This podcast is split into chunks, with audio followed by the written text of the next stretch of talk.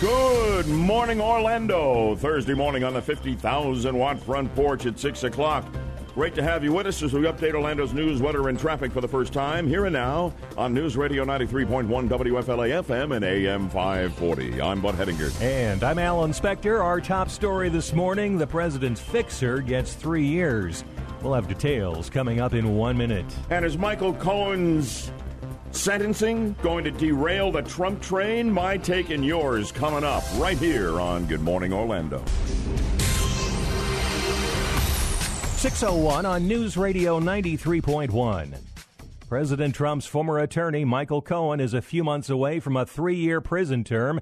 He took his opportunity in court Wednesday to say he was misguided. In court yesterday, Cohen called his journey with the president a path of darkness that will ultimately lead him to federal prison.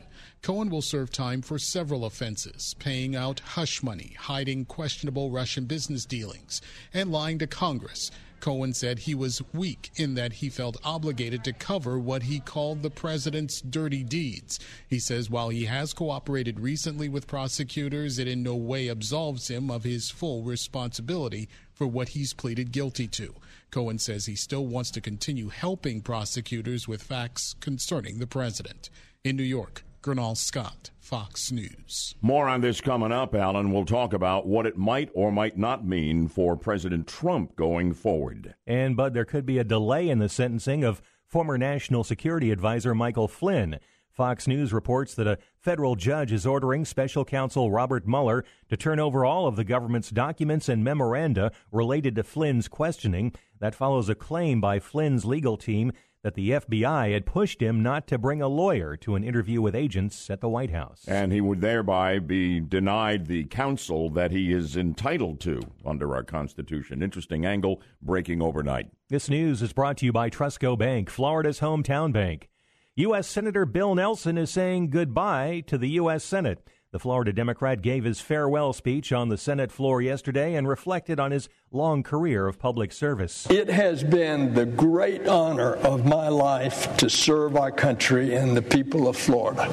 First in the Army, then in the state legislature, then in the Congress as state treasurer, and now 18 years in the Senate. Nelson cautioned his fellow senators against putting country over party and staying above the current level of public discourse, which he says lacks civility. Well, there's no question about that. You know, wherever you are politically, Alan, I think anybody who really has followed the career of Bill Nelson would say, whether they agree or disagree with him politically or on a, a given issue, the man is is an honest guy and he's a patriot and he loves this country and it was a great farewell in Washington, well deserved. No question. Orange County Sheriff's deputies are looking for the person who robbed an Uber driver at gunpoint and wound up taking his car.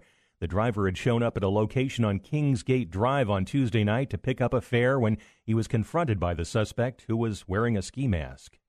Florida's economy may have recovered from the Great Recession, but the state's piggy bank is still running on empty. The state budget adds up to more than $90 billion, but Senate Appropriations Committee Chairman Rob Bradley says they won't have any extra money to spend in the new budget. While we're doing well as an economy, and Florida is on a roll, that doesn't always translate into making sure that this is the land of milk and honey when it comes to tax dollars to spend on new initiatives. Raising taxes is not a realistic option in the state legislature. So if lawmakers want to start something new, Bradley says they'll have to get that money by cutting or eliminating existing programs. In Tallahassee, Rick Flagg, News Radio 93.1, WFLA. The plastic straw will likely move one step closer today to becoming a relic of the past, Bud. The St. Petersburg City Council will vote on banning single use plastic straws by the year 2020.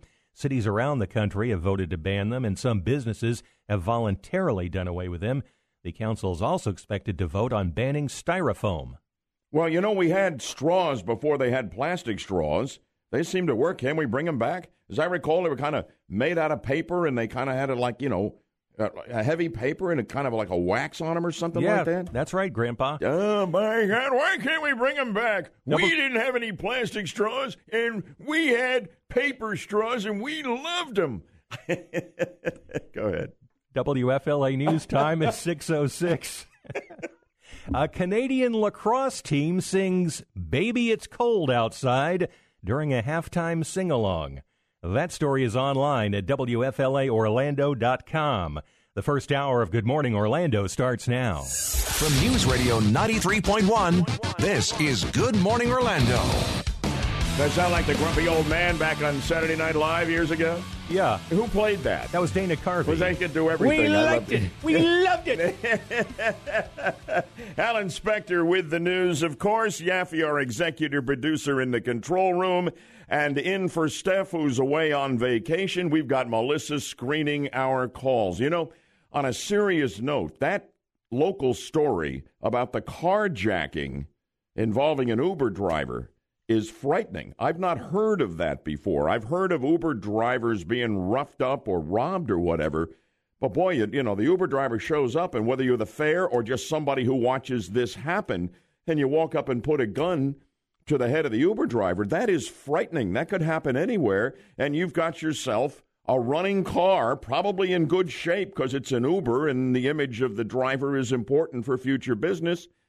And the key's right there. Yeah, and how do you know when you're the Uber driver what you're going to confront when you show up at any particular location? Yeah, you know what I'm talking about here, Melissa? That is frightening. I've not heard of a carjacking of an Uber driver before, and it's happened right here in our own backyard. I mean, it could have been an absolute tragedy. It's traumatic for sure. But but but any Uber driver, I would think, would be vulnerable in a scenario like this. There was a time where I thought about being an Uber driver, like on the side. Yeah. And stuff like that is what makes me nervous about it. Yeah, it'll get your attention, right, Melissa? Yes, yeah, I, I think so. But they have a, a you know a path. There's a credit card and all these things, so it would be pretty easy, I would think, to find a carjacker, unless they just showed up at the wrong place. Well, we shall see how it all unfolds. That's the big story locally here in the last 24 hours.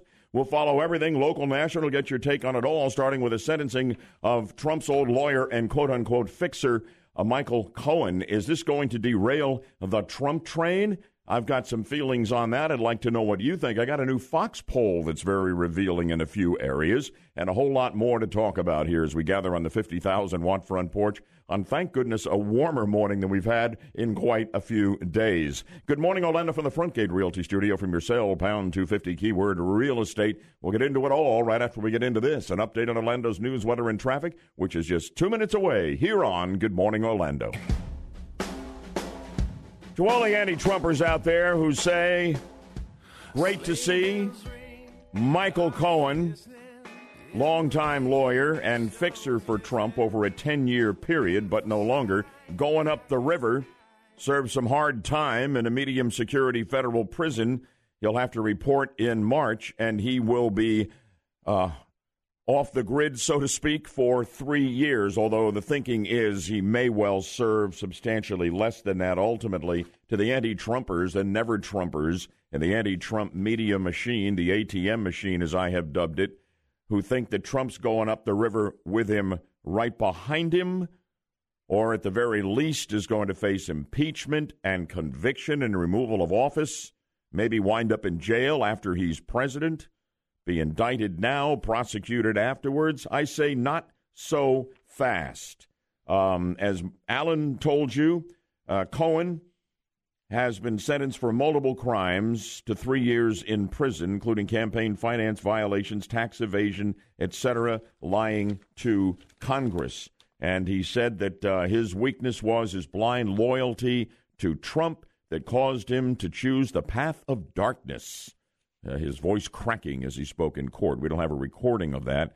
Uh, this is federal court. But time and time again, Cohen is reported to have said, I felt it was my duty to cover up his, Trump's, dirty deeds. Says he takes full responsibility for the nine felonies to which he has pleaded guilty. Um, so I'm going to tell you right now, and we've talked about this on a couple of shows, and Yaffee talked about it Monday when I was not with you. Uh, you know, Trump is maintaining that uh, these women were trying to extort money from him and ruin his reputation and uh, and and and and threaten you know uh, a peace within his own family over alleged affairs that Trump has denied. Stormy Daniels and and and and the gal from Playboy. And and said so. Yeah, it was a private deal that was struck here to pay these women to keep them quiet, and uh, it has nothing to do with the campaign. But I don't claim to be an expert on this kind of thing to the degree that former Federal Election Commissioner Von Spakovsky is. And he is writing in the uh, Daily Caller, dailycaller.com, um, and debunking the argument that Trump broke campaign finance laws by paying these women he allegedly had affairs with, but denies it all, uh, prior to becoming president.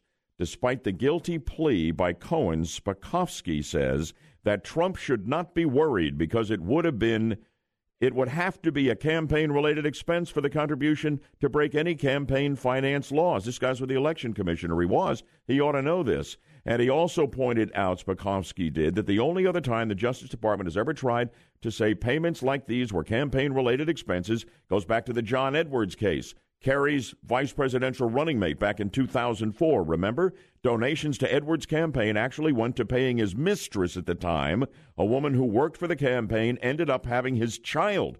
But even in that situation, a jury ruled that Edwards' donations were not a campaign related expense. Spakovsky going on to say that Trump has nothing to worry about and that the U.S. Attorney's Office is being overly aggressive in their pursuit of the matter. What lies downstream of the Mueller probe, I don't know. But Yaffee, I didn't and I don't, and I feel more strongly off the credibility of this man who was with the Federal Elections Commission, Spakovsky, that this is not taking down Trump and derailing the Trump train. Yeah, I never really thought it was going to take down Trump either for the reasons that he cited in that article. It's it's too legally murky. You know, it's not it's not a clear-cut case of Trump is guilty and he cites past precedent, which is true. Yeah. And if they try to go the impeachment route, the Democrats who are out to destroy Trump because they're still not over the loss that Hillary suffered to him in 2016 and other things they just hate about him, um, the American people are not going to stand for throwing a president out of office who got 62 million votes or whatever the count was off a murky campaign finance law issue. That is not going to happen. That is not what the impeachment provision in the Constitution is for. You know, it is it is you know uh, treason, bribery, other high crimes and misdemeanors. Not this. Yeah, I mean, I think they're kind of putting it out there to play to the base right now, but the Democrats are really reluctant to go to impeachment right now based on what they have because of the reasons you cited. There's not enough there, and they know it. Now, what about a second term for Trump, the Democrats' ultimate nightmare? Uh, I'm going to tell you, if the economy remains in good shape, and it's in great shape now, even though there are a few storm clouds on the horizon, he will be reelected unless there's some absolute catastrophe that befalls him personally or or professionally and politically that has not happened yet and that's that that that is the nightmare for the Democrats. I'll give you the latest on uh, the polling on Trump and the Mueller probe in a moment. It's interesting. Where are you on all of this? You think Trump's in trouble off the Cohen sentencing? I really don't. 407 916 5400.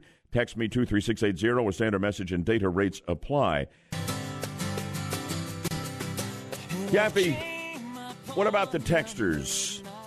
Um, our commentary on on the Michael Cohen sentencing that has all of the anti-Trumpers out there salivating, you know, that this is a death knell for Trump, but we don't see it that way. What do they think? Well, would you like to start, Bud, with one of the textures from the right side or the left side? Ooh, I always like to take on the lefties. Let's hear from them. well, one leftist uh, doesn't like what you have had to say so far. Says, much like Cohen, you have lost your moral compass, Bud says you have chosen a path of darkness over light and will one day regret your blind loyalty. Wow. Man, Ooh, he's not happy indictment of the Budman here. Yes, I'm sure you're. You know, I guess I'm kind of into innocent until proven guilty. You know, and a private financial arrangement done for personal reasons to me is not a campaign finance violation, and it is most certainly not an impeachable offense. Go ahead from the right.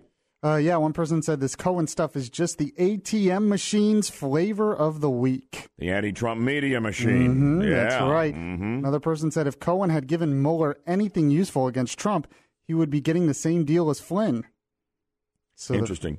The, yeah. Very interesting story about Michael Flynn too. Now it's like the FBI, um, you know, got him to to go and uh, testify without accounts, without a lawyer, and the judge says, "Wait a minute, he's being denied, you know, the legal counsel or representation he's entitled to. So we may have, we may have, we are going to have, it looks like a delay in the sentencing of Flynn, which was for next Tuesday. And, and it may, some analysts, some legal experts say, lead to a reduced penalty for Flynn. Yeah, I could see that happening. Right now, the judge has ordered FBI documents to look over all of this Yes. stuff because of that reason. Yep. yep. So there's hope for the uh, for the system here. The criminal justice reform bill uh, that Trump is supporting, and there's all this bipartisan support for it on Capitol Hill, didn't look like it was going to be taken up in the Senate, but it looks like Mitch McConnell has caved, and it's going to be. Uh, I don't. I'm, I don't share the enthusiasm for this because, among other things, um, it reduces it reduces sentences for criminals nonviolent uh, crimes, particularly drunk, drug of- offenses. I don't think that's a good thing. You know, we've got penalties to deter crime. Well, I don't want to encourage crime by reducing the penalty if you're convicted. I am not a fan of this criminal justice reform bill, even though Trump is backing it. And Mark Meadows, the head of the Freedom Caucus, Tea Party conservative out of North Carolina in the House of Representatives, I think so much of this guy, it looked like he had a shot at being Trump's chief of staff, said he would be honored to take the position that so many others are not interested in or are running from. Holy smokes, he's out of the running. The Trump White House saying we need him in Congress. I don't know who it's going to be. Maybe Chris Christie. We shall see. Fox News poll very quickly on Trump. 45% of voters think the economy is going to be in better shape a year from now, down from 56% who felt that way a year ago. It's the most pessimistic outlook in this Fox poll on that question uh, since 2001. But if the economy is in good shape and the president's not in enormous legal jeopardy, he will be reelected, history would say. The economy, I think, will be the absolute key. Uh, in the Fox poll, Republicans three times more likely than Democrats to say the economy will be better next year, seven times more likely to say they've been helped by Trump's economic policies. Of course, the Democrats are going to talk down the economy because that is the key to getting Trump out of office if the economy tanks. So it's all their wishful thinking showing up in the poll. And a lot of support for the Mueller probe in the Fox poll, but more than half believe that Mueller will not find Trump has committed any criminal or impeachable offenses. Sorry, anti Trumpers on the 50,000 watt front porch. No, I'm not really sorry, but I'm really glad you're with us. Bottom of the hour, Alan Spector updating our news on a recommendation here in Florida, which I've supported since the Parkland School massacre, to arm teachers on a voluntary basis. And we'll be talking about it. And hey, the Rock and Roll Hall of Fame's inducting new members. And all of that's going to break this morning. Alan with a preview in a moment. Good morning from us all at 630. Alan Spector, my co-host, and our newsman now on Good Morning Orlando every day, updating us all on a very important Florida story. What do you have on this, Alan? Well, Bud, the panel studying the deadly Parkland school shooting is overwhelmingly behind a controversial idea. The Stoneman Douglas Commission voted 13 to 1 yesterday to recommend arming teachers. Now, that recommendation will be forwarded to the state legislature. Max Schachter, who lost his son in February's shooting, was the only no vote. He says teachers already have too much on their plates. Bud will be talking about that coming up. The deputy who failed to go into the building at Stoneman Douglas where the shooting was taking place was in court yesterday trying to claim that he had no legal duty to respond. A Broward County judge disagreed. The news is brought to you by Trusco Bank, Florida's hometown bank. A teenager is facing charges for bringing a loaded gun to a school in Volusia County. 17 year old Timothy Coates was arrested recently after police say the gun was found in his backpack at Atlantic High School in Port Orange. The gun was found while police were interviewing Coates at the school about a recent shooting in Daytona Beach. Coates is not accused of making any threats to the school or any classmates. Larry Spillman, News Radio 93.1 WFLA. A Fort Lauderdale Democrat has filed a bill in the Florida legislature to change the way state judges are appointed. Senator Perry Thurston is fuming because the new governor gets to make three appointments to the Florida Supreme Court, and there are no African Americans on the nominating list. For the first time in 40 years, 40 years, there will be no African American on the Florida Supreme Court.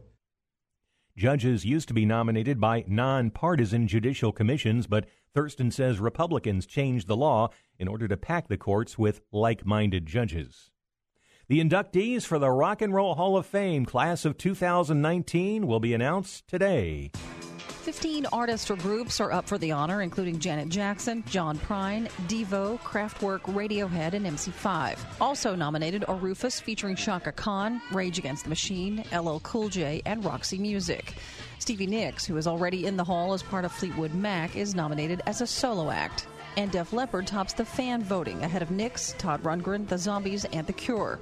To be eligible for nomination, the artist or band must have released its first commercial recording at least 25 years prior to the year of nomination. The induction ceremony is set for March 29th in Brooklyn. In New York City, Tanya J. Powers, Fox News. And the Tampa Bay Rays are bolstering their starting rotation. Multiple outlets reports they have agreed to a two year, $30 million contract with veteran right hander Charlie Morton. Morton's 35. He went 15 and 3 last season with the Houston Astros, earning his first career All-Star appearance. WFLA News Time is 6:36. I'm Alan Spector, News Radio 93.1 WFLA. Get these stories and more at WFLAOrlando.com.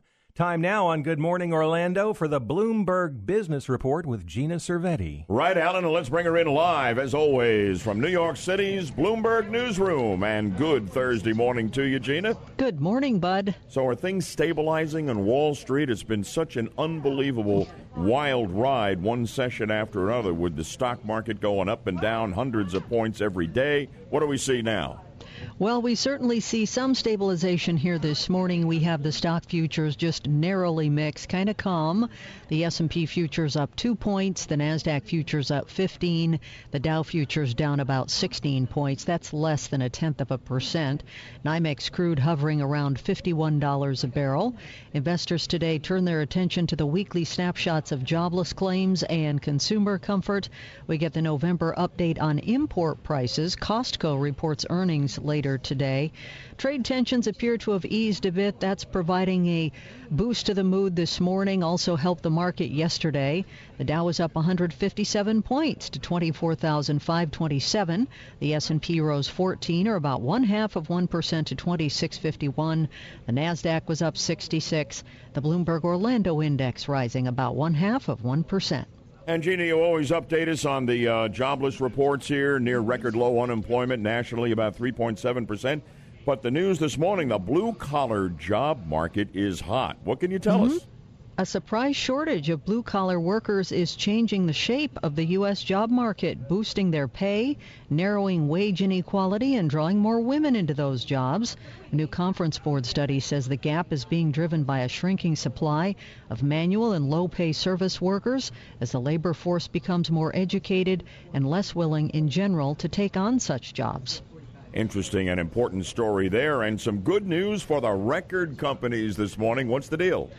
Yeah, this uh, ruling by an appeals court says you can't resell music bought from Apple iTunes and similar services through a virtual marketplace, so online. This appeals court said that such sales infringe on copyright holders. A company called Redigi had argued that its platform only facilitated the transfer of music from one recipient to another without duplicating the original file. But the, the appeals court disagreed here. It also said that any changes to develop rules for secondhand sales of digital files is up to Congress. And now let's talk about the two behemoths in the um, home improvement uh, retail business now. Of course, that would be Home Depot and its competitor Lowe's. Home Depot's always had the edge in market share, but Lowe's thinks they've come up with something that could close the gap. What is it? And they have something in common, Bud. Lowe's CEO Marvin Ellison is borrowing heavily from his earlier career at Home Depot, and that includes now a new slogan. This spring, Lowe's will start using the phrase, do it right for less, much like Home Depot's more saving, more doing. Home Depot, as you pointed out, has outpaced Lowe's in sales growth in recent years. All right, and if you love syrup on your pancakes, there's syrup, and then there's 100% mm hmm pure maple syrup. And you're shaking me to my core because I love the stuff. News of You'll a it, shortage but... of the good stuff? yeah. Well, But I'm going to tell you, you can rest easy. Good. Even though Canada's maple syrup output tumbled 22% in the season through May, which was the smallest harvest in three years, a shortage is unlikely. The Federation of Quebec maple, uh, maple syrup producers can tap its strategic reserve to ensure that consumers like you will not run out. Thank goodness they have a strategic reserve of maple syrup. Goodness, almost like it's almost like oil reserves or something. Yeah. It's good to know they got some of that stash somewhere for times like these. Great talking with you and having you with us, of course, every day from New York City. Uh, it's Gina Cervetti with the Bloomberg Business Report on Good Morning Orlando. Don't miss it every morning at 635. Have a wonderful day. We'll catch up with you tomorrow. Thanks, Bud. You too. All right, coming up here headline Students demand comedian sign safe space contract ahead of charity event. You know, we want you to come, we want you to entertain us, but we don't want anyone to be offended for any reason. And if you do, you're broken a contract, and we're not going to pay for you because we, we, we, don't want to be offended. Give me a break. We'll give you the story in a moment. It's from the Budman's Believe It or Not file after we update Atlanta's news, weather, and traffic here in two minutes on Good Morning Orlando. No, we don't get snow in this part of Florida, but we got snowflakes all over the place in news. It's unbelievable. Jerry Seinfeld won't play colleges anymore with his comedy act, which is terrific. And he plays it about as straight and as clean as anybody does. But he says you can't you can't tell jokes to the college kids in America, Yaffee, because they're always offended by anything you say. And And- you're walking on eggshells the whole time. Yeah, and you're right. I mean, Seinfeld, it's about as clean as it gets, Yes. you know? You know, he doesn't want to do it. part part of comedy, part of what triggers our laugh response and reflex is when we're surprised, we're a little bit shocked. We never looked at anything that way. Somebody pushes the envelope of what is socially acceptable.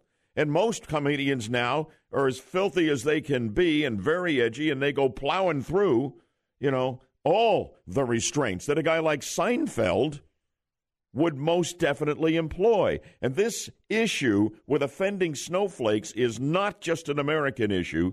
Yaffee sent me this story and says, I know this is going to get to you, Budman. And it did. My hair caught fire, but it was only a small conflagration. We put it out quickly. Um, headline Students demand comedian sign safe space contract ahead of charity event. This comes from the University of London over in the UK. A student club there now requiring that all comedians sign what's called a behavioral agreement. This reported by PJ Media. Okay? And here's what's in the agreement in part. This comedy night that we're having, they can't perform. If they break the contract, they won't be paid. Okay? That's the deal. All right? Here's what you have to agree to. This comedy night aims to provide a safe space for everyone to share and listen to comedy. This contract has been written to ensure an environment where joy, love, and acceptance are reciprocated by all. By signing this contract, you're agreeing to our no tolerance policy. Are you ready for the list? With regards to racism, sexism, classism, ageism, ableism, homophobia, biphobia, transphobia, xenophobia, Islamophobia, or anti religion, or anti atheism. Kind of limits the material for most comedians, don't you think, Yaffee? You can't make fun of old people anymore? That's ageism. offensive? That's ageism, right, Melissa? Can't do that. Can we fat shame? It's not on the list. I know. but I'm sure it's implied. Maybe, maybe, maybe you just you know spend forty minutes ripping into fat people. Does that work? Is food on the list? Because I'm sure somebody will be offended. yeah, right. It goes on to say all topics must be presented in a way that is respectful and kind. It does not mean that these topics will not be discussed, but it means it must be done in a respectful and non abusive way because we just don't want to be offended and we don't want anyone else to be offended when it's not going to tolerate it. It's Give not a it's not a monologue. it's a comedy bit. It's they're not doing poetry. oh, you said a trigger word. I need to go to my safe space. Yes, absolutely. Well, good. I hope you'll come back and screen a few calls for us, Melissa, because we certainly could use that. Oh. Okay, we look forward to it. I hope you're not offended in any way in the control room. Ah! I'm sure they can make fun of Republicans though. What? I'm sure they can make fun of Republicans. I'm sure that's sure, okay. our conservatives in, Yeah. in Britain, I'm sure, you know, That- should be the equivalent. That's what they'll do. Yeah, that'll work. And maybe fat people, but probably not fat people. Okay. What about dentistry? And, and, maybe, who knows? Who Uh oh. It reminded me of the Seinfeld show with the Jewish dentist. But anyway, that's a whole other deal. oh boy. Anyway, um, very serious story, and Alan set the table, and I've got to comment on this here in just a moment. Uh, the commission that is uh, going to make recommendations to the Florida legislature in the wake of the Parkland school massacre last February on Valentine's Day. Nikolas Cruz slaughtered 17 people in that school, students and staff, and wounded 17 more.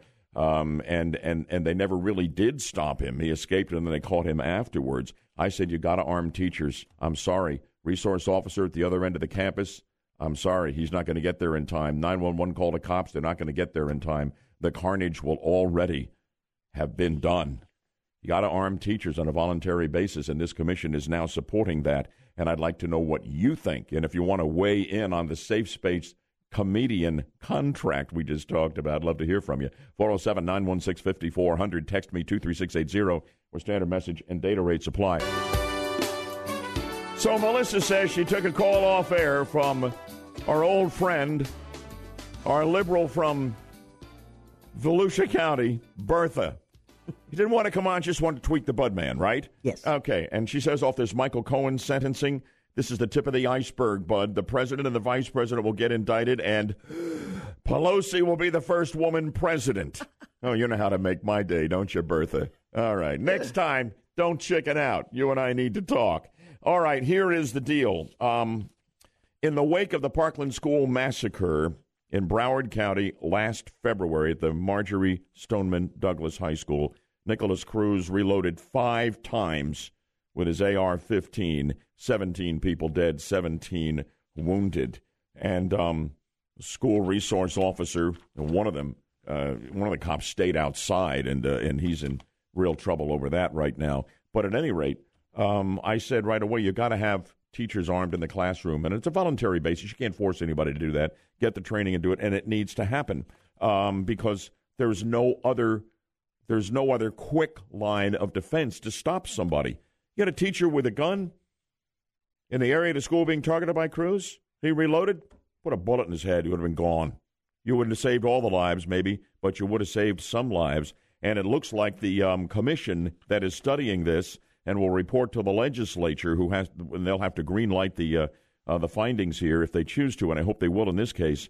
Um, they have voted, as Alan told you, 13 to 1 to recommend the legislature allow the arming of teachers on a voluntary basis, saying what I've said that it is not enough to have one or two police officers or armed guardians on campus. Driving this has been Pinellas County Sheriff Bob Gualtieri. He is the chairman of this commission, and he said most deaths in school shootings happen within the first few minutes before officers on and off the campus can respond, and he's right on that. It's uncomfortable, the idea of, you know, there being guns in our schools in the hands of teachers, even if they're trained. We know how contentious it can get, particularly at the high school level, the discipline problems, a, a, a, a teacher driven to the brink. Who knows? And I understand the possibility of that. But I think you've got to accept that risk to minimize the risk of mass carnage the next time we have another nu- Nikolas Cruz, God forbid, come into one of our schools. Said Gualtieri, we have to give people a fighting chance. We have to give them an opportunity to protect themselves. This has been opposed by the teachers' unions, PTAs, etc. here, saying teachers are hired to educate. Of course they are, and not be police officers. Of course that's true. That's the ideal world. That's the naively dangerous approach to this. Gualtieri's got it right. The commission's got it right. Now the legislature needs to do it when they convene. Any input from the audience on that on our text line, Yaffee? Uh, yes, one person uh, pointed out that there was an Orlando Sentinel report recently that showed Florida public schools are hiding many serious crimes, kind of like the Promise program. Right. And agrees with you. We need armed, qualified teachers, or you're playing Russian roulette with our children. Could not agree more. We'll stay on that important story. The commission is doing the right thing, as I see it. Top of the hour, the president's former fixer gets three years. Senator Bill Nelson bidding farewell to the United States Senate. My co host and our newscaster now going forward, Alan Spector, with all of the news here at the top of the 7 o'clock hour. Good morning, Orlando, from the Frontgate Realty Studio from your cell. Pound 250, keyword real estate. We're glad you're with us at 659. Good morning, Orlando. Delighted to have you with us on a not so chilly for a change Thursday morning at 7 o'clock as we update Orlando's news, weather, and traffic on News Radio 93.1 WFLA FM and AM 540. I'm Bud Hedinger. And I'm Alan Spector. Our top story this morning Michael Cohen learns his fate. We'll have details coming up in one minute. And we're getting into that Christmas song controversy raging. Should Baby It's Cold Outside be banned? My take and yours next on Good Morning Orlando. 703 on News Radio 93.1. President Trump's former lawyer and fixer will spend three years in prison. A federal judge in New York yesterday ordered Michael Cohen to report to federal prison on March 6th. Cohen pleaded guilty to tax fraud, banking fraud, and violations of campaign finance laws. Before sentencing, Cohen apologized and said he felt a need to cover up Trump's dirty deeds. Meanwhile, sentencing for another former Trump confidant could be delayed. The judge who's going to be sentencing former National Security Advisor Michael Flynn on charges of lying about his Russia contacts wants more information. He's ordered special counsel Robert Mueller to turn over documents related to the questioning of Flynn in 2017 by this Friday. This comes after attorneys for Flynn said the FBI pressured him not to have a lawyer present during his interview. Flynn's to be sentenced next Tuesday, but that could be delayed, or the judge may even throw out Flynn's guilty plea if he rules the FBI interfered with Flynn's right to a lawyer. In Washington, Jill Nato, Fox News. This news brought to you by TrustCo Bank, Florida's hometown bank. And we'll be talking more about this as we did at 6 in our 8 o'clock hour here And Good Morning Orlando, Allen. All right, Bud. Bill Nelson is saying goodbye to the U.S. Senate. The Florida Democrat is leaving after being defeated by Rick Scott in his seeking of a fourth term. Nelson gave his farewell speech on the Senate floor yesterday and lamented the change in the tone of U.S. political debate. And what has happened? What in the world has happened to civility and to humility in our nation's public discourse? Nelson cautioned his fellow senators against putting country over party. UCF is facing questions about its pay to the school's former president. An audit obtained by the Orlando Sentinel shows the school is paying President Emeritus John Hitt $300,000 to help with fundraising, but Hitt only works about a fourth of the year. That means his pay rate is better than that of current President Dale Whitaker. Yeah, and an audit's being done on that, and the university has to respond to that audit within 30 days. That's one of many items that they've kind of red flagged and said, wait a minute here. So far, no official comment from UCF. Unemployment is down and tourism is up, but state lawmakers in Tallahassee still have a bad case of the budget blues. State economist Amy Baker says the extra money they thought they would have for the new budget is history. That discretionary balance for the upcoming budget year of 223.4 million in the best case scenario is gone in the worst case scenario is approaching about a 250 million shortfall. Baker says Florida is being hurt by things it can't control, including tariffs on international trade, new restrictions by the Federal Reserve, and the damage done by Hurricane Michael. Virgin Galactic will launch its suborbital space plane today. The plan is to launch the VSS Unity, one of the company's Spaceship Two planes, from the Mojave Air and Spaceport in California. It's the fourth flight for the plane, and the company hopes to get it up to at least 50 miles above the Earth. This flight will also try to simulate the weight distribution of passengers since the company is aiming for the commercial space tourism market. Yeah, and, and they think it could be really hot. Nobody on board this one, though, right? That's right. Yeah. WFLA News Time is 706.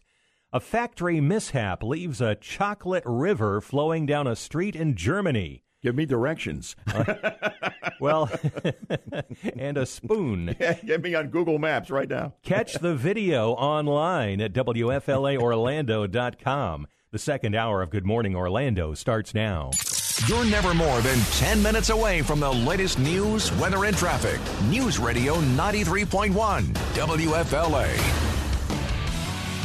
We're going to have a little fun right now, and I hope you'll join in this now. It does have a serious dimension to it, but there's this big furor going on here and overseas over this song that gets a lot of play at Christmas time, even though it's not a Christmas song. It talks about a very snowy night and uh, and a guy and a gal with a relationship, and the guy's trying to get the gal to stay, and maybe things will go a little more the way he dreams it to go. This song, "Baby It's Cold Outside," is being banned from play by radio stations in in many places because it portrays, they say, sexual harassment, and in the Me Too era, that is verboten.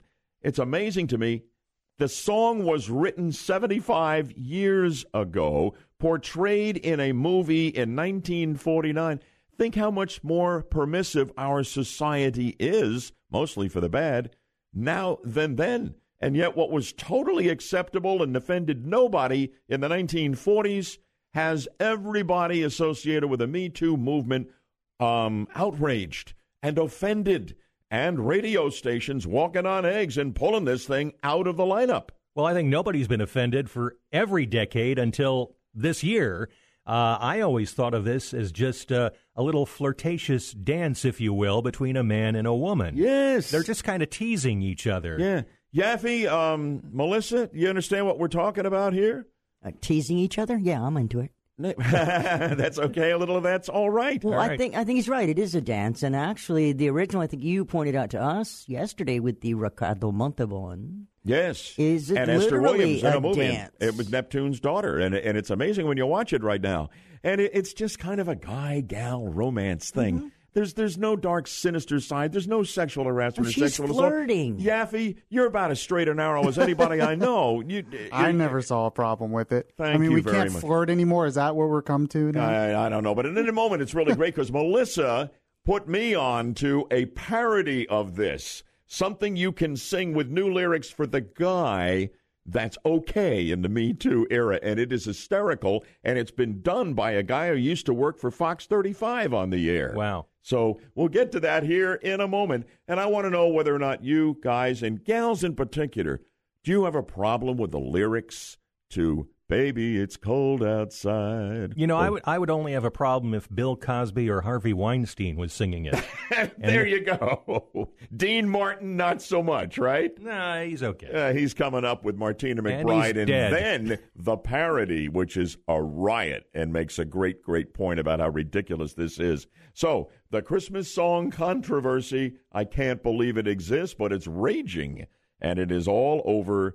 Baby, it's cold outside. What's your take on it all? 407 916 5400, toll free 866 916 5400, text line 23680, where standard message and data rates apply. We'll dive in right after we do this, updating Orlando's news, weather, and traffic, which happens in two minutes on Good Morning Orlando.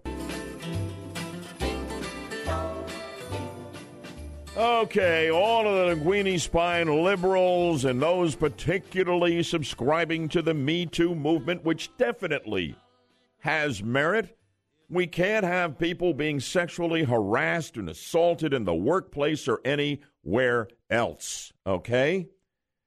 But for goodness sakes, to suggest that baby it's cold outside about the snowy night. Gets played as a christmas song all the time and is really fun. A guy and a gal going back and forth here with their little romance and he's trying to get her to stay and she's thinking well i'd like to stay but i want to sound like a good girl so i want to sound like i need to go. And you know it's been around forever. It was written back in the 40s uh, I think the best recording of it, and here's just the first minute before we get to the new parody that is out to satisfy those who were offended by the original. This is Dean Martin and Martina McBride. Baby, it's cold outside. Listen closely. I really can't stay. Baby, it's cold outside. I gotta go. But baby, it's cold outside. This evening has Been hoping that you drop in. nice. I'll hold your hands, they're just like My ice. mother will start to. Beautiful, what's your hurry? Father will be pacing the floor. Listen to the fireplace So roar. really, I'd better stay. Beautiful, please don't Maybe hurry. just a half a drink more. Put some records on while I Neighbors pour. might Baby, it's bad out there. Say what's in this No drink? cabs to be had out there. I wish I knew Your eyes are like starlight now. this. I'll take your hat, your hair looks I swell. to say no, no, no. Mind if I move in At least I'm gonna say that I tried. What's the sense of hurting my pride? Really can't stay. Baby, don't hold out. Baby, it's cold outside. Now, let me ask you is there anything in there that offends you or you consider inappropriate in this era of the Me Too movement that would justify radio stations, and this is being done here and in other countries, pulling it out of their Christmas music lineup? In a moment, we've got a great parody of this that is out from a guy who has an Orlando connection. You'll want to hear that. And uh, and the new version is not baby, it's cold outside. It's the guy saying, baby, just go outside. Stay tuned, it's coming up. But I want to know your take on this. Is this just the most outrageous thing that anybody would have a problem with baby, it's cold outside? 407 916 5400, toll free 866 916 5400, text line 23680, standard message and data rate supply. Gals, it's all about you. What about it? Does this song need to go? Or are you just okay with it as we are? 407 916 5400 or text me 23680. Guess Jingle Bells is still okay. Nobody's found a way to be offended by that. But a lot of people across the globe are apparently offended with the song about the lyrics claiming sexual harassment in the Me Too era to Baby It's Cold Outside. We played the flirtatious byplay in the song that's more than 70 years old. Uh, the Dean Martin Martina McBride version you hear every Christmas about that snowy night. Well, now there's a great parody that makes a great point. And um, instead of Baby It's Cold Outside, you're going to hear this parody with a girl saying the same lyrics as the original, but the guy walking on Me Too era eggshells right now and making sure he says exactly the politically correct right thing. It's Baby Just Go Outside, the parody put together by um, the Holderness family, uh, which does parody music. Their Facebook page, Holderness Family Music. And the guy is um, used to be with Fox 35 News years ago, and his name is Penn Holderness. So here's the parody, and it makes a great point, you know. And and, and let's listen together.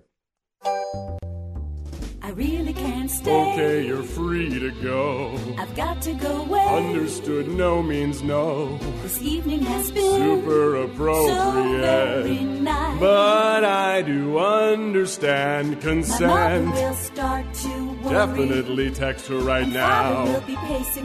Here's the code, and there is the so door. really, I. I am gonna stand over well, here. maybe just a half a drink You more. are in control of this The thing. neighbors might think. Invite them over if you like. Say, what's in this drink? Um, nothing but Sprite. I wish I knew how Just walk right out to the break door. the spell. I do know how to spell harassment. say no, no, no, I hear you loud and At least I'm gonna say that I tried. I'm trying super really hard. Please just go out, Ah, baby. just go cold outside.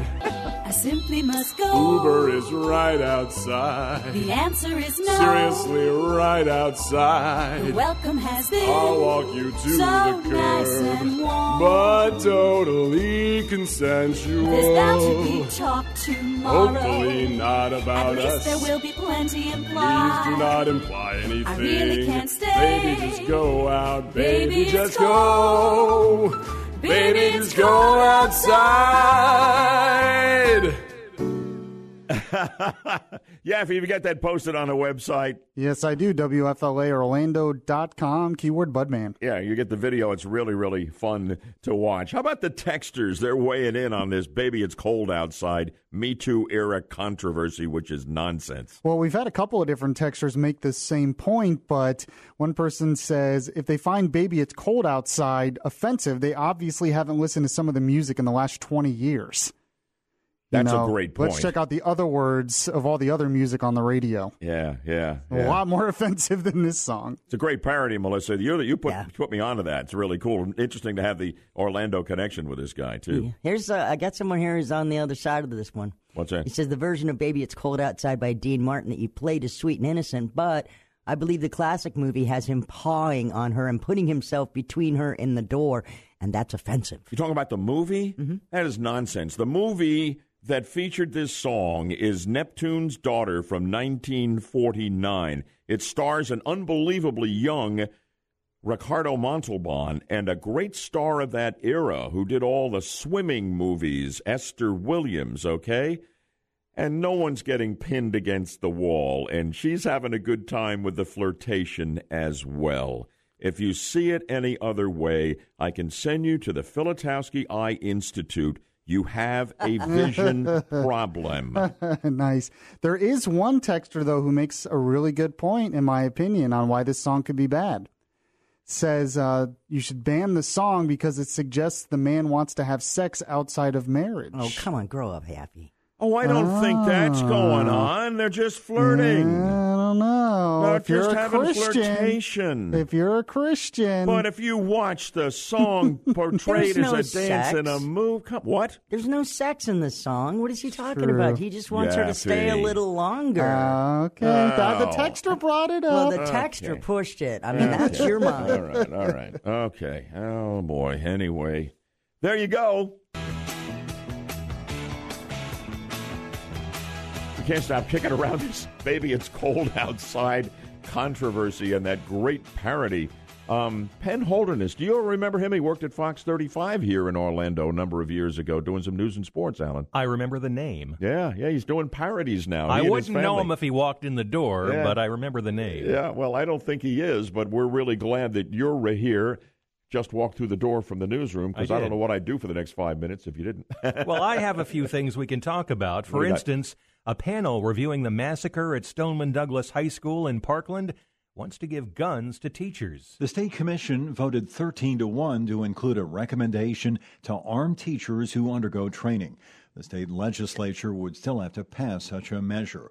A draft of the group's report also faults the school for security breaches that allowed a gunman to kill 17 people on Valentine's Day. Nikolas Cruz was captured that same day and is facing multiple charges of first degree murder. Larry Spillman, News Radio 93.1 WFLA. A Broward County judge is rejecting an argument by the armed deputy who failed to enter a building at Stoneman Douglas the day of the mass shooting. Yesterday, the judge disagreed with Scot Peterson's claim that he had no legal duty to protect the students and faculty from harm. The news is brought to you by TrustCo Bank, Florida's hometown bank. The last execution of 2018 in this country is scheduled for tonight at Florida State Prison. Florida is preparing to give Jose Jimenez a lethal injection for stabbing his neighbor to death during a 1992 robbery. Florida's Supreme Court rejecting an appeal that Jimenez's death sentence should be thrown out because the jury's recommendation was not unanimous. His would be the country's 25th and last execution of 2018. During the year, Texas executed 13 prisoners, Tennessee 3, Georgia and Alabama 2 each. Jack Callahan, Fox News. A Disney employee is accused of stealing almost $50,000 from the company. Orange County deputies say 31 year old Jamaica Hall of Kissimmee admitted that while working at the front desk at different Disney hotels, he issued fraudulent refunds to guests and pocketed the money. Open enrollment for the Affordable Care Act ends this weekend. Josh Peck is co founder of Get America Covered. The deadline to get coverage for 2019 is this Saturday, and if you don't make that deadline, you will not be able to get coverage uh, until November 1st of 2019. So my, my strong recommendation is that uh, people go to healthcare.gov by this Saturday and see what plans are available. Peck says recent data from the Kaiser Family Foundation shows that many people will be able to find plans with premiums at zero dollars. To get more information or to sign up, go to healthcare.gov. And we're just uh, we're less than half an hour away now, Bud, from learning who will be inducted into the Rock and Roll Hall of Fame Yeah. for 2019. Okay. The uh, the ballot includes uh, fan favorites Def Leppard, who uh, have been topping the fan voting, which they've uh, done over the past uh, couple of months. Aren't they a shoe in, wouldn't you think? Uh, so far, every year, uh, the fan voting has uh, the number one artist in the fan voting has been inducted, uh-huh. and uh, they got over a half million votes online. Okay, so so there's there's a committee and then there's the fan vote, and it's Right, all and- weighted and considered collectively. Exactly. Uh, Stevie Nicks came in second, and then it was Todd Rundgren, the Zombies, and the Cure. As I said, we'll find out in half an hour who Yeah. gets in. Elsewhere, Bud. Yo. An Israeli startup says it's made the world's first steak grown in a laboratory. Aleph Farms said Wednesday the technology it developed marks a breakthrough and a great leap forward in producing a cell grown steak. And it's pretty much uh, sewed up the uh, the cow vote yeah. I'm sure the cows are loving this. The ones who paint the signs that say eat more chicken. right. Analysts say the meat is thin, but clearly steak like. Oh, I'm well, suspicious okay. of heard anything that's steak like. Haven't we heard that about every veggie burger ever on the menu and they never taste like that? Well, oh, it Beef. appears to be a big milestone toward mm. eventually making ready to eat meat without slaughter. Many companies make plant based burgers, but only a few startups are trying to make real, environmentally friendly beef and chicken from animal cells. I'll be darned. What do you think, Yaffee? You in for a Uh, you go first, bud. you lab try grown it. steak? You try it first, and let me know. You know, I've always I've always been suspicious of those steak ums, you know, and exactly where they come from. Yeah, I don't even know what that is. Steakums? What is it? You ever seen that product, Steakums? I know what they are. Thank you, Melissa. What are they? They're the ones that you, you well, you ever get a hoagie, uh, steak and cheese hoagie? So Yeah. it's like flattened out beef. Um, well, it's, it's what they make the, the those are- famous uh, the Philadelphia Yes. cheesesteak. Well, this is a That's product. It's actually called Steak Ums. You can get it in a supermarket, Okay, or at you- least you could. I, I you guess think it's it still comes available. from a cow, but you're not sure exactly which part. Well, I'm not sure. You know, I wouldn't even vouch for the cow being Okay. a part of this, Okay. but we'll see. All right, all right. Netflix is out with its list of the most binged shows of 2018.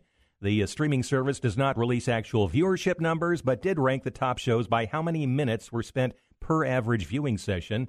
Coming in at number one is On My Block. The show about four friends and their life in high school and the inner city is followed by Making a Murderer Part 2 and the second season of 13 Reasons Why. Three shows I've never watched. Also on the list is The Haunting of Hill House, Fastest Car, Bodyguard, and Orange is the New Black, Season 6. So, what is the criteria for binge viewing? I mean, how long do you have to continually watch different episodes of a show for it to be a binge? How does that work? You know, when you watch Netflix, you can almost not help but binge view because as soon as one episode uh, ends, the next episode begins. There's like a countdown five, four, three, two, one. Here it comes. Yeah, but having said that, what's a binge? Is that watching three or four episodes in a row, or is that watching 24 hours of something? It's like you watch the entire series from start to finish over a few days, so maybe three or four hours That's at a binge? time. Mhm. Okay. All right. There you go. I remember binge drinking from, you know, fraternity parties a long time Totally ago, but that's a whole other deal. Yeah, And you're saying that was a long time ago? Very long. Okay. Very long. you remember this? say so. this Far is something you participated in? no, I just was an observer. okay, just check. Yeah.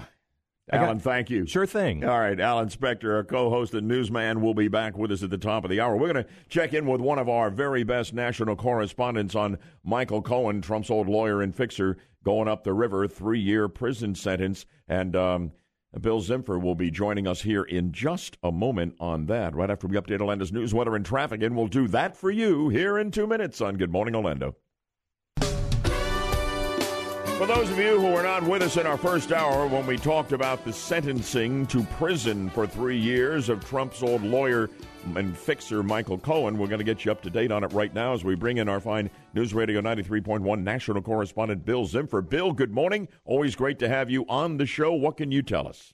Well, but what I can tell you is that um, we haven't heard the last of Michael Cohen, even though he was sentenced to uh, three years in prison for guilty pleas on tax evasion, bank fraud, lying to Congress, and campaign finance violations.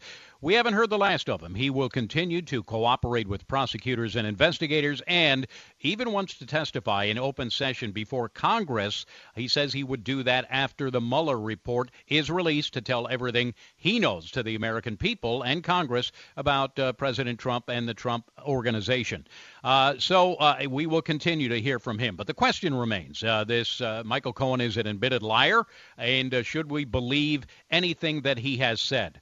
But I think the issue now is corroboration, Bud, because you have a couple of other officials who have been granted immunity, uh, namely Allen Weisselberg, the CFO of the Trump Organization in New York, and also uh, David Pecker, the chairman of American Media Incorporated, which paid the $150,000 to Karen McDougal to stop that story about her affair with President Trump. Uh, Alleged so- affair that the president denies. Correct. Uh, alleged affair. Although now he does admit making payments, uh, which is uh, something new as well. Right. So but, I think but, but the case on that side, uh, Bill, is it not? Is it the president saying that's a private matter? It's not a campaign issue or campaign finance violation. That's a private matter. I had these women trying to extort money from me, and I had to end that for the sake of my professional um, uh, future in my family relationships. Yeah, uh, I mean that's the president's argument here, and Right. that's why this is all up to interpretation. Because in the statement that uh, that was released when AMI was given a non-prosecution agreement, meaning they won't get in trouble themselves for providing information. Now they said that the one hundred fifty thousand dollars, which was paid to Karen McDougal, was to prevent it from influencing the election meaning that that money went to making sure President Trump or Donald Trump became president. Therefore, could be classified as a campaign contribution. So that's where the whole interpretation comes in. So where we are now, Bud, is that in conclusion of all this going on, a fuse has now been lit. Now, whether it goes to a dud or a massive explosion still remains to be seen. There are chapters to be written in this story. Absolutely right. Michael Cohen begins serving next March, three years. Some talk about he may actually wind up getting out in less time than that. Are you hearing that? Yes, uh, he could get out in, in about two years, depending on uh, a, number of factors here. But according to federal guidelines, he must serve about two thirds of the time. Got so it. I'm looking at him serving two years in prison, probably at a minimum security facility in New York State at, at uh, Otisville. All right, and we'll take calls on this in the 8 o'clock hour as to how much trouble this might or might not be for the president based on what's just happened to Michael Cohen. But thanks for the update. News Radio 93.1 national correspondent Bill Zimfer. Always great having you on, sir. My pleasure, Bud. All right, good deal.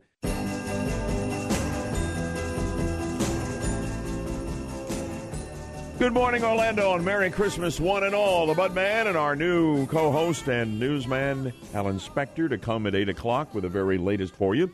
And Yaffee at the controls is our fantastic executive producer. Steph's away, uh, seeing some family for the holidays, and so Melissa is uh, screening our calls as we move into hour number three. I asked, is there any fresh tweeting going on at 1600 Pennsylvania Avenue?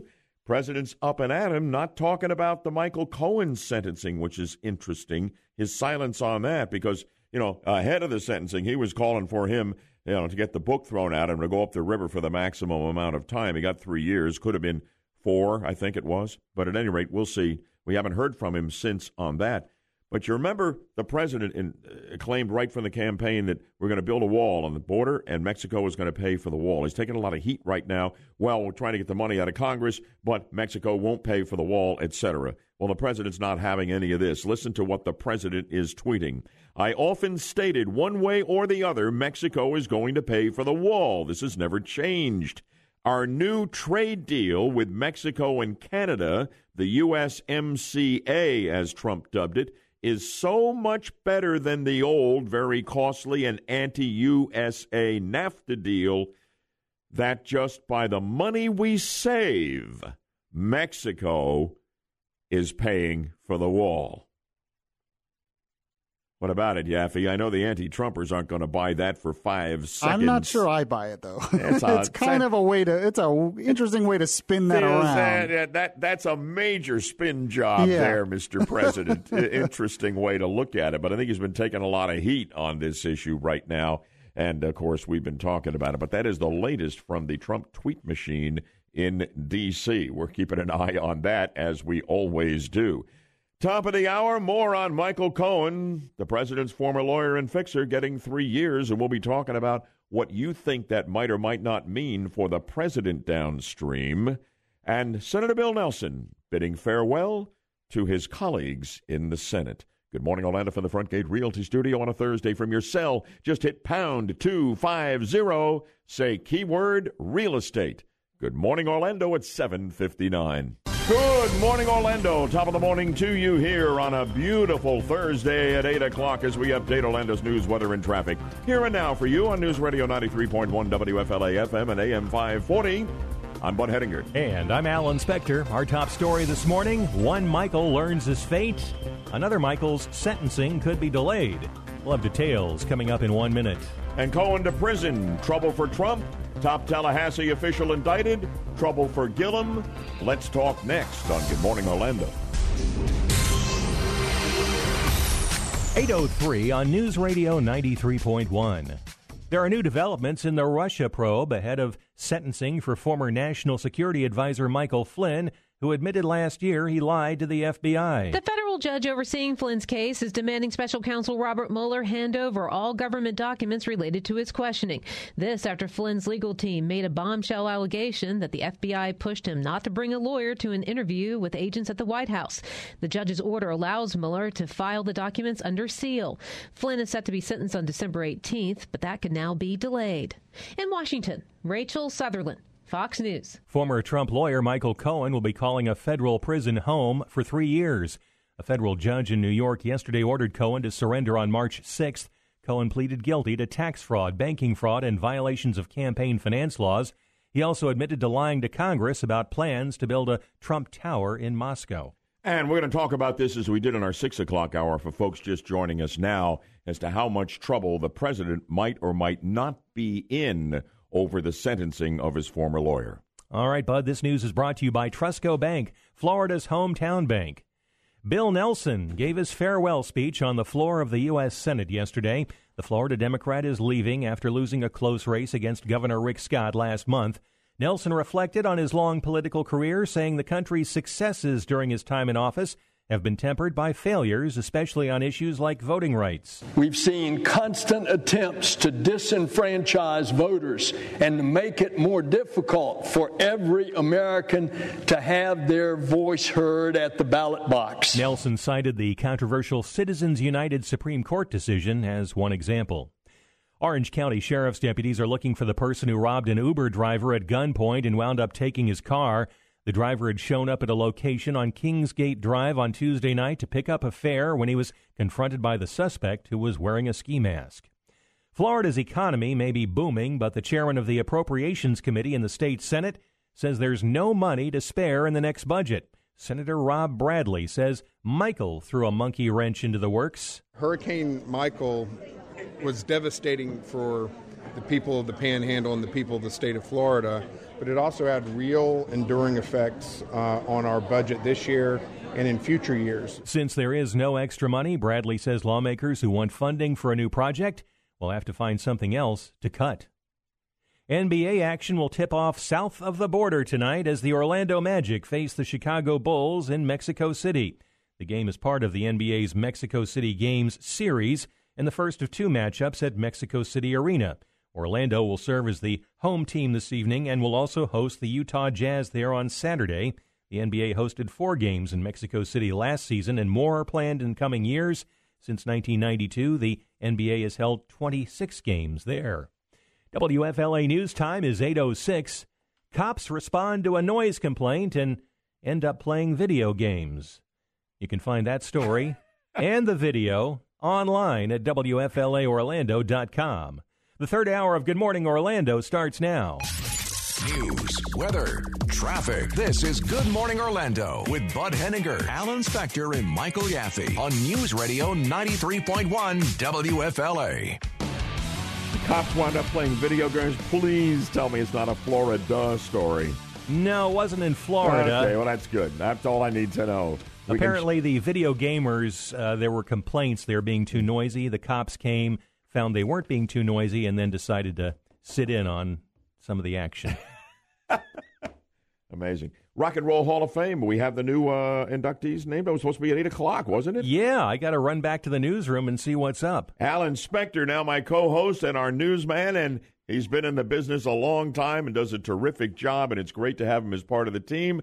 Great to have Melissa in for Stephanie this morning, screening your calls, and of course, tying it all together and trying to keep the Bud Man in line and on time. Our executive producer, Yaffee. That's the team. Good morning, Orlando, on a Thursday from the Frontgate Realty Studio from your cell, pound 250 keyword real estate. Um, if you want to talk about the sentencing of Michael Cohen to three years in prison, you know, um, and what it might or might not mean for Trump, if you listen to the anti Trump media, you know, this is the beginning of the end for the Trump presidency. I do not see it that way at all. Uh, we'll also talk about wall funding that the House is working on right now. I don't see how that gets done with the Senate requiring 60 votes, but we'll give you the latest in what is taking shape as we speak. And Andrew Gillum, a couple of his political associates in Tallahassee have um, have been indicted. How much trouble could it be for the failed candidate for governor and the embattled mayor of Tallahassee? We're talking about it all as we roll into the third hour and the House call with Dr. Kronhaus breaking health and medical news coming up at 8:40. So lots going on and we hope you can spend some time with us here on the 50,000 watt front porch. Next up, an update on Orlando's news, weather, and traffic here in 2 minutes on Good Morning Orlando. Merry Christmas, everybody. So great to have you with us here on the 50,000 watt front porch. Um, Cohen said in court yesterday, got real weepy, saying that, you know, it's my own weakness and I was weak. I was blindly loyal to, to Donald Trump and it caused me to lose the, to choose, I should say, the path of darkness. He said, time and again, I felt it was my duty to cover up his dirty deeds. He says he takes full responsibility for the nine felonies to which he pleaded guilty, saying the personal ones to me and those involving the President of the United States. Well, you know, the never Trumpers, the anti Trumpers, the ATM machine, the anti Trump media machine is cranked up in overdrive over this, saying this is the beginning of the end of the Trump presidency, and it's a real death knell here. I don't believe that. Yaffee doesn't believe it. And um, and and and with what we have here, there is no possible way that the president could be impeached and convicted, which has to happen in the Senate, now held by the Republicans in the new Congress coming in with 53 senators instead of the 51 we've had. And if the Democrats try to impeach him over this, this is not what the Constitution provided the impeachment process for.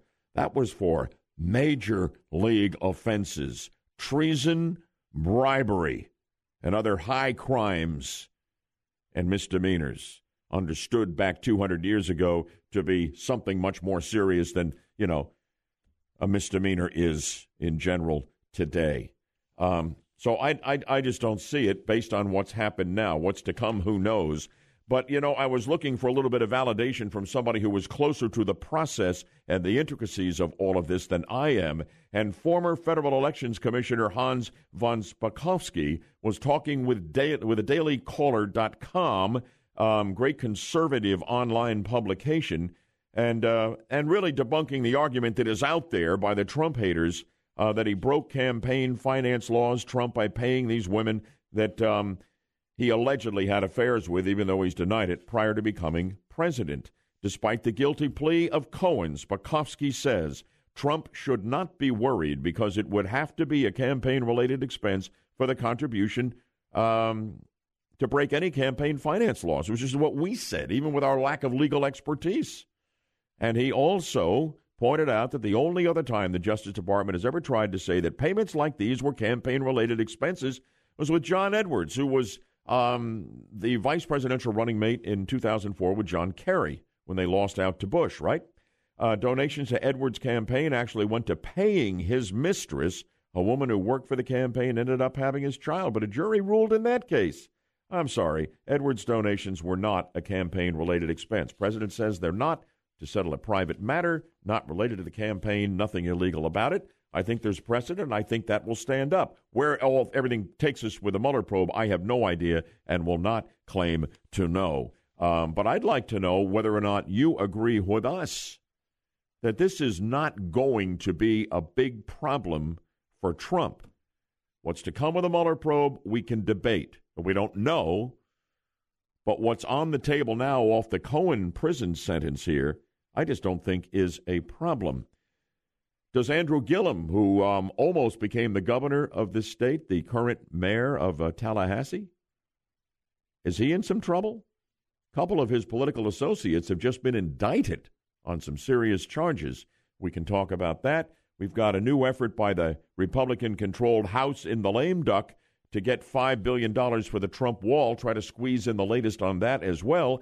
Love to have you weigh in on all of this here. We welcome your calls at 407 916 5400. We welcome your texts at 23680, where standard message and data rates apply.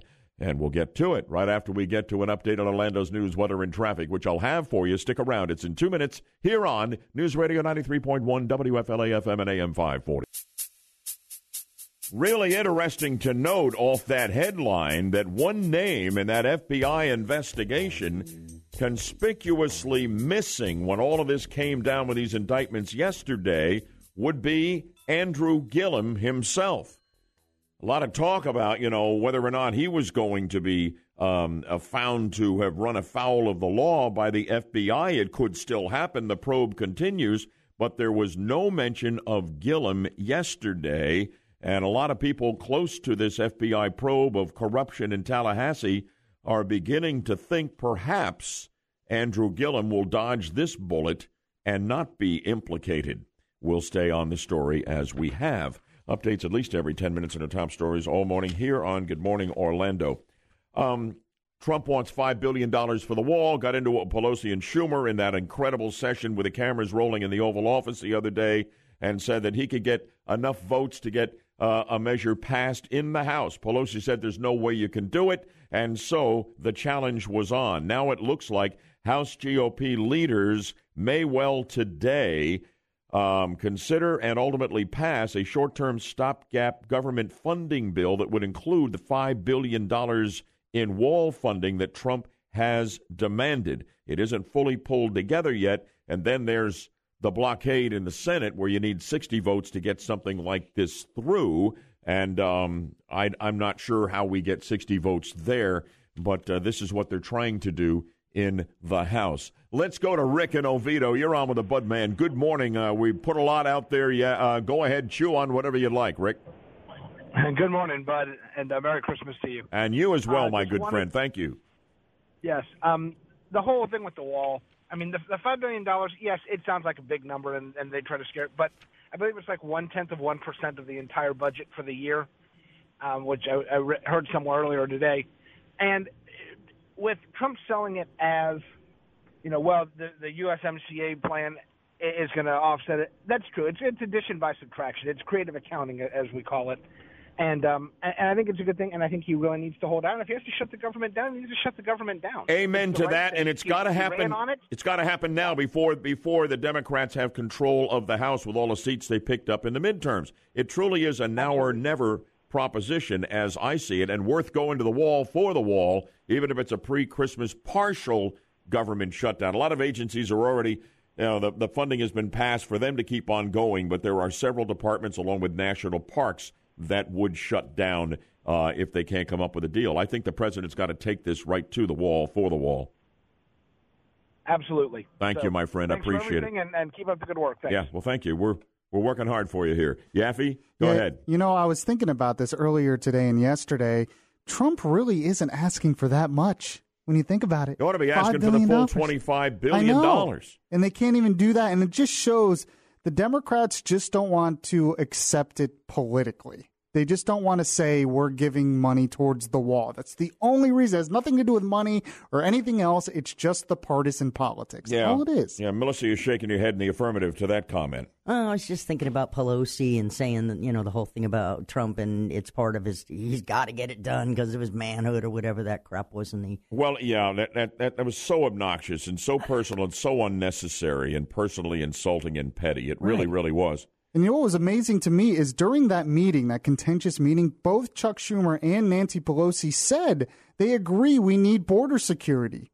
Well, then what's wrong with building the wall? I just don't understand. It's just partisan politics. It's all it is. Yeah, I, it really is. And keep in mind, Pelosi now believes she's rounded up enough votes to become Speaker of the new Democrat controlled House, okay? But she has to keep the left wing Yep.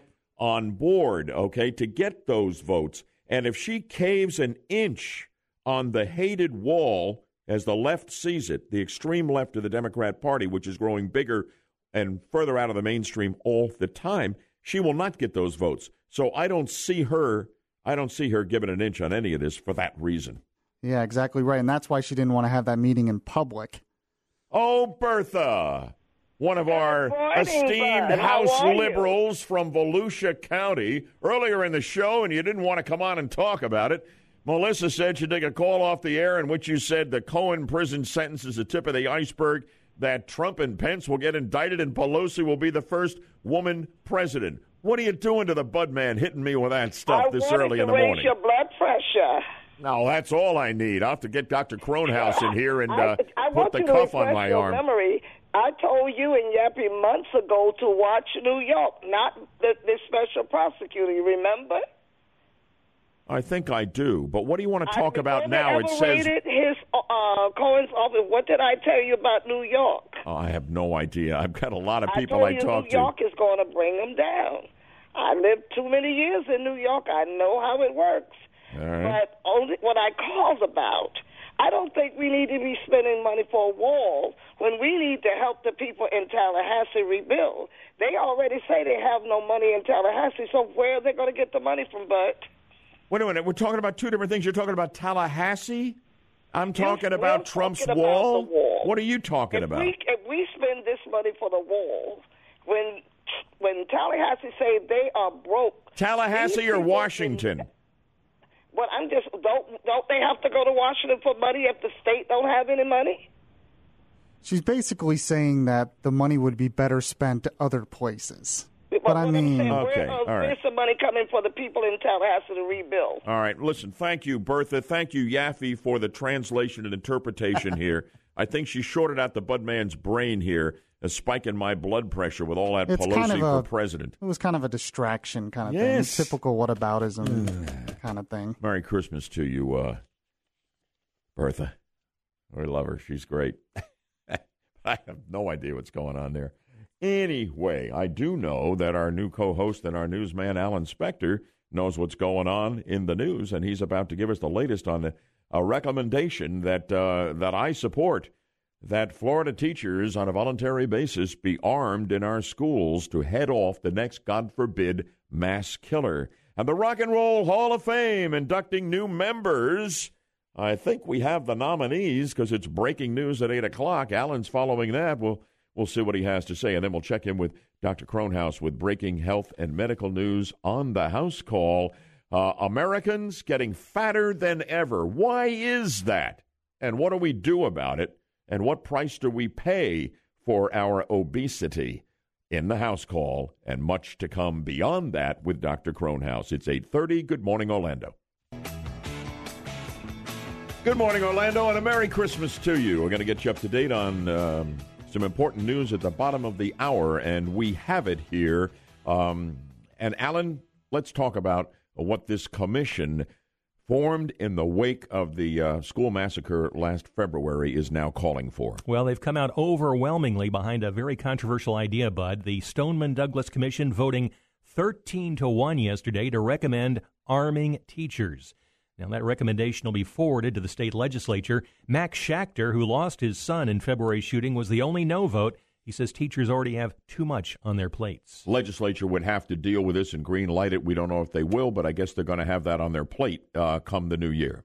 The deputy who failed to go into the building at Stoneman Douglas where the shooting was taking place, he was in court yesterday trying to claim he had no legal duty to protect students and faculty.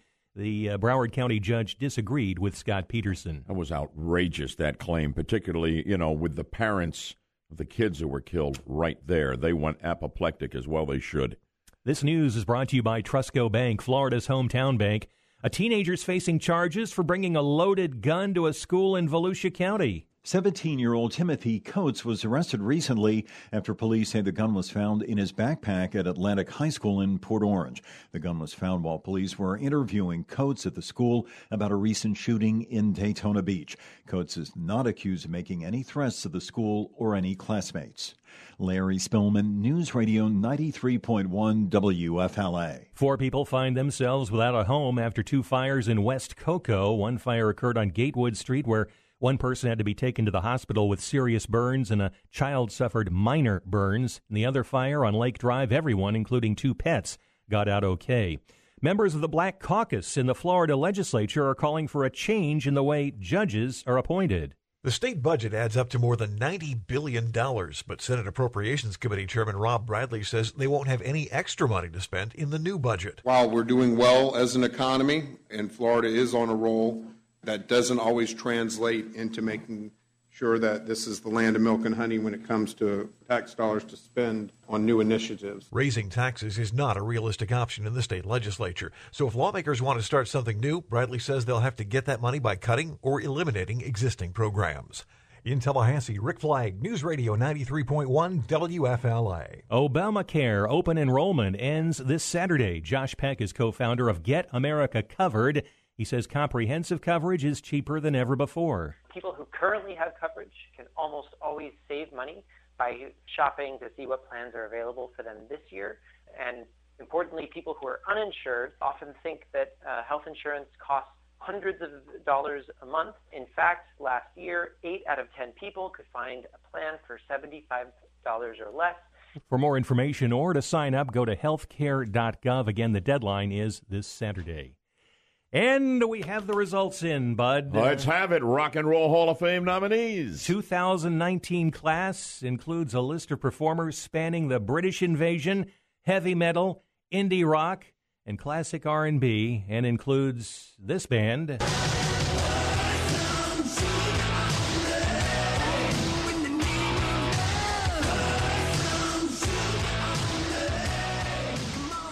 Now, unbelievably, I believe Bud Hedinger knows who this is. Def Leppard. You are correct. Pour some sugar on him, okay?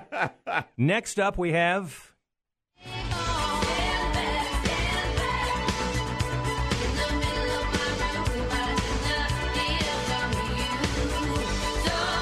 I don't even think Yaffee knows that. You know what that is? You know who that is? Do you know who that is, Melissa? Who is that? I do. Stevie Nicks. There you go. The Witch. How about you? Yeah. Now we've got one. Our next uh, clip I'm going to play is from a band from the 1960s, your era, Bud. Stop that. And I would expect you to know the name of this band.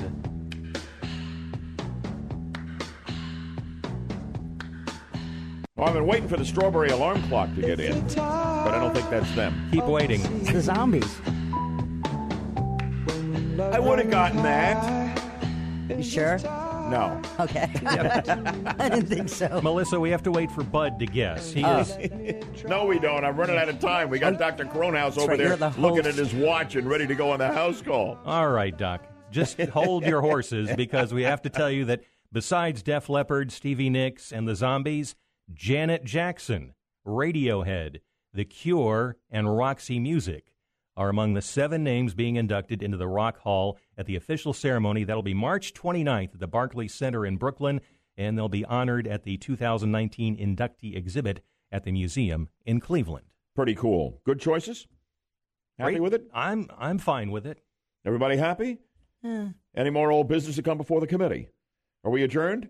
Yes. Thank you, Alan. Appreciate it. My new co-host and uh, our news guy, Alan Spector.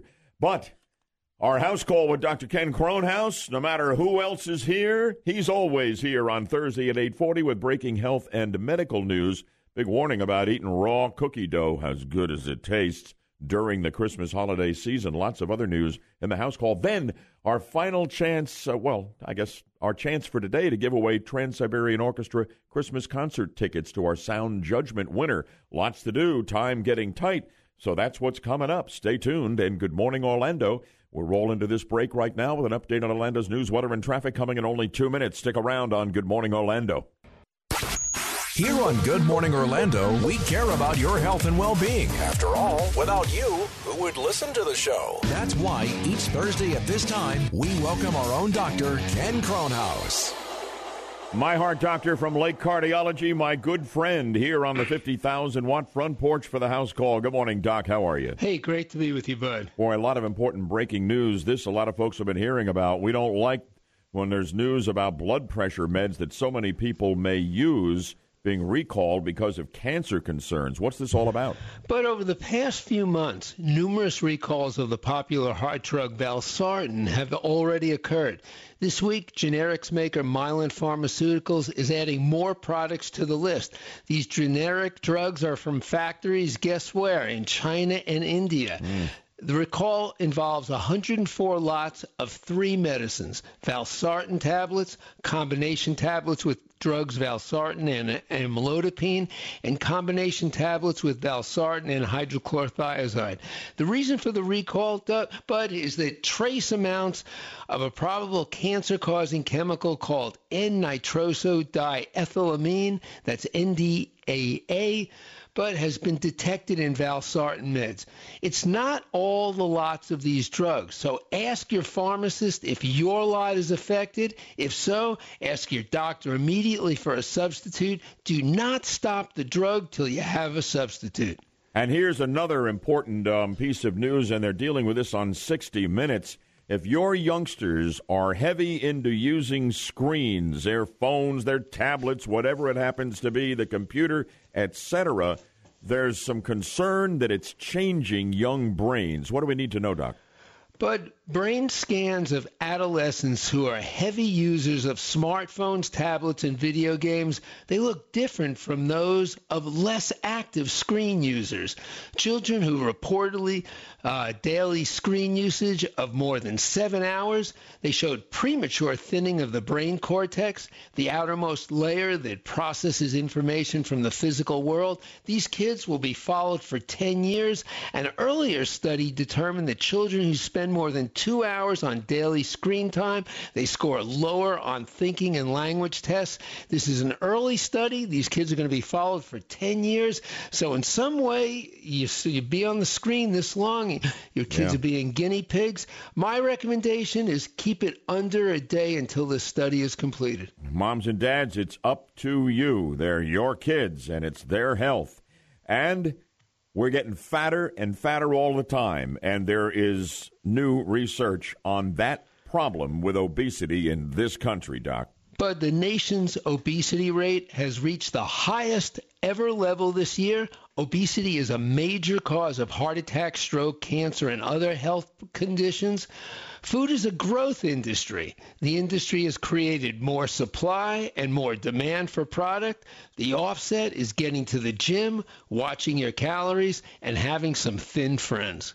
All right, let's move on right now. You know, we all we all love Christmas cookies, and some of that cookie dough is just delicious. You know, I used to just like stick my finger in there, and uh, and. First, first my first my mom, then my wife would kick me out of the kitchen here. but there are some serious health concerns. You got to stay away from the raw cookie dough, right? Exactly, but even though it's delicious, do not eat raw cookie dough. Unbaked products that are intended to be cooked, such as dough or batter, can make you sick. The potential problem is with two primary ingredients. Raw flour, it can be contaminated with E. coli, and raw eggs with salmonella. Both bacteria are killed in the cooking process, but contaminated food that is not cooked or is undercooked will make people ill. Raw cookie dough is never safe to eat. Remember to bake before you bite. And finally, Doc, um, here's a question I'm sure very few patients have ever thought about when they visit the doctor. And the question is just how clean is that stethoscope you use? I'm not making this up. This was published this week in Infection Control and Hospital Epidemiology. But it appears that stethoscopes are full of a wide range of bacteria. Some, such as Staphylococcus aureus, can cause serious infections such as pneumonia.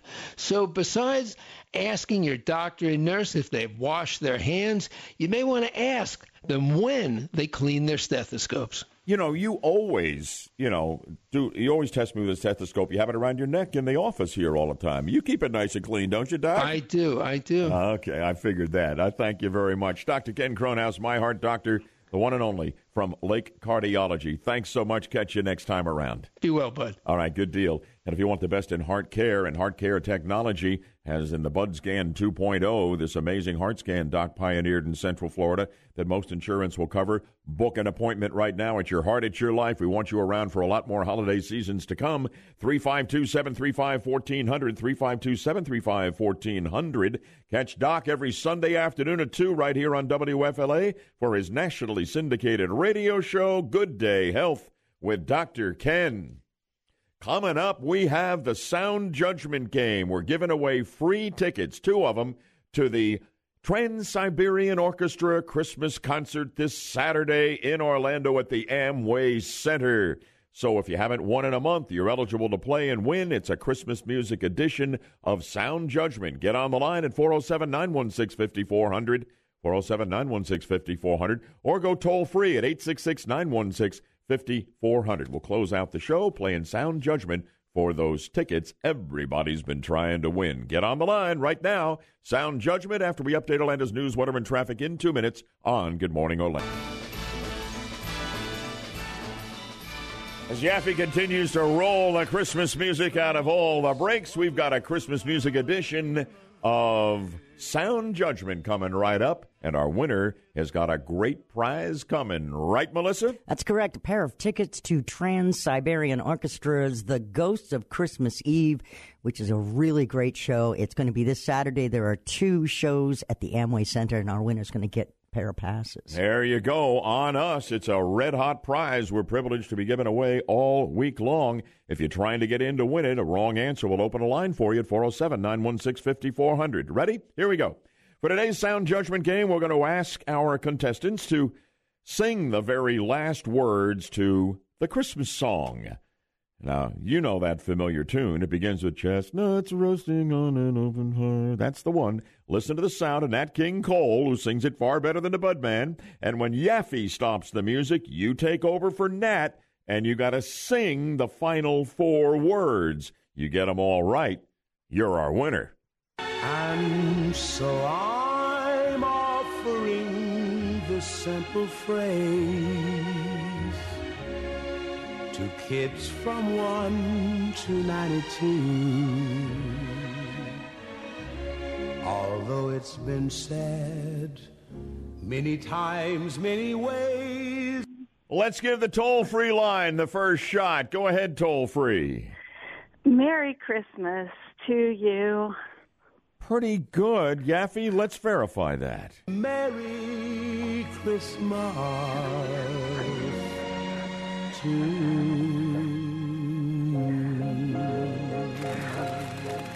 There you go. You're going to the Trans Siberian Orchestra on us. What do you think?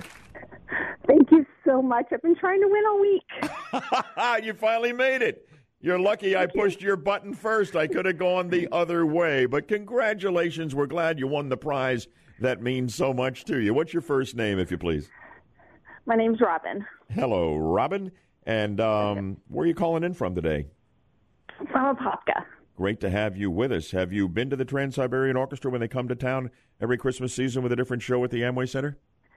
I have not, but my teenage daughter has, and it was her favorite concert. Oh, fantastic. Well, this is going to be great. Merry Christmas to you and your family, Robin. And as always, thanks for being a part of our show. It's great to have you on Good Morning Orlando. Merry Christmas. Merry Christmas. Don't go away. Off air, you and Melissa are going to make the arrangements, okay? Okay. Enjoy the concert. Fantastic. Good stuff, Robin. Good stuff. And uh, going to be a great show. Melissa, great having you in for Steph screening our calls this morning. You got a long day coming, your own show on WFLA tonight. Yes, as a matter of fact, we're talking about how to stay healthy during the holiday, especially with the parties and all the food and drinks. Well, folks who haven't connected with you in prime time, tell us about your show, what it is, and when it is. It's Connection Show. It's relationship radio with a twist. The twist is, well, I'm twisted, and it's at Only nine. a little. it's at nine o'clock on Thursday nights, right here on ninety three point one WFLA. Okay, excellent. And uh, tune in, highly recommended.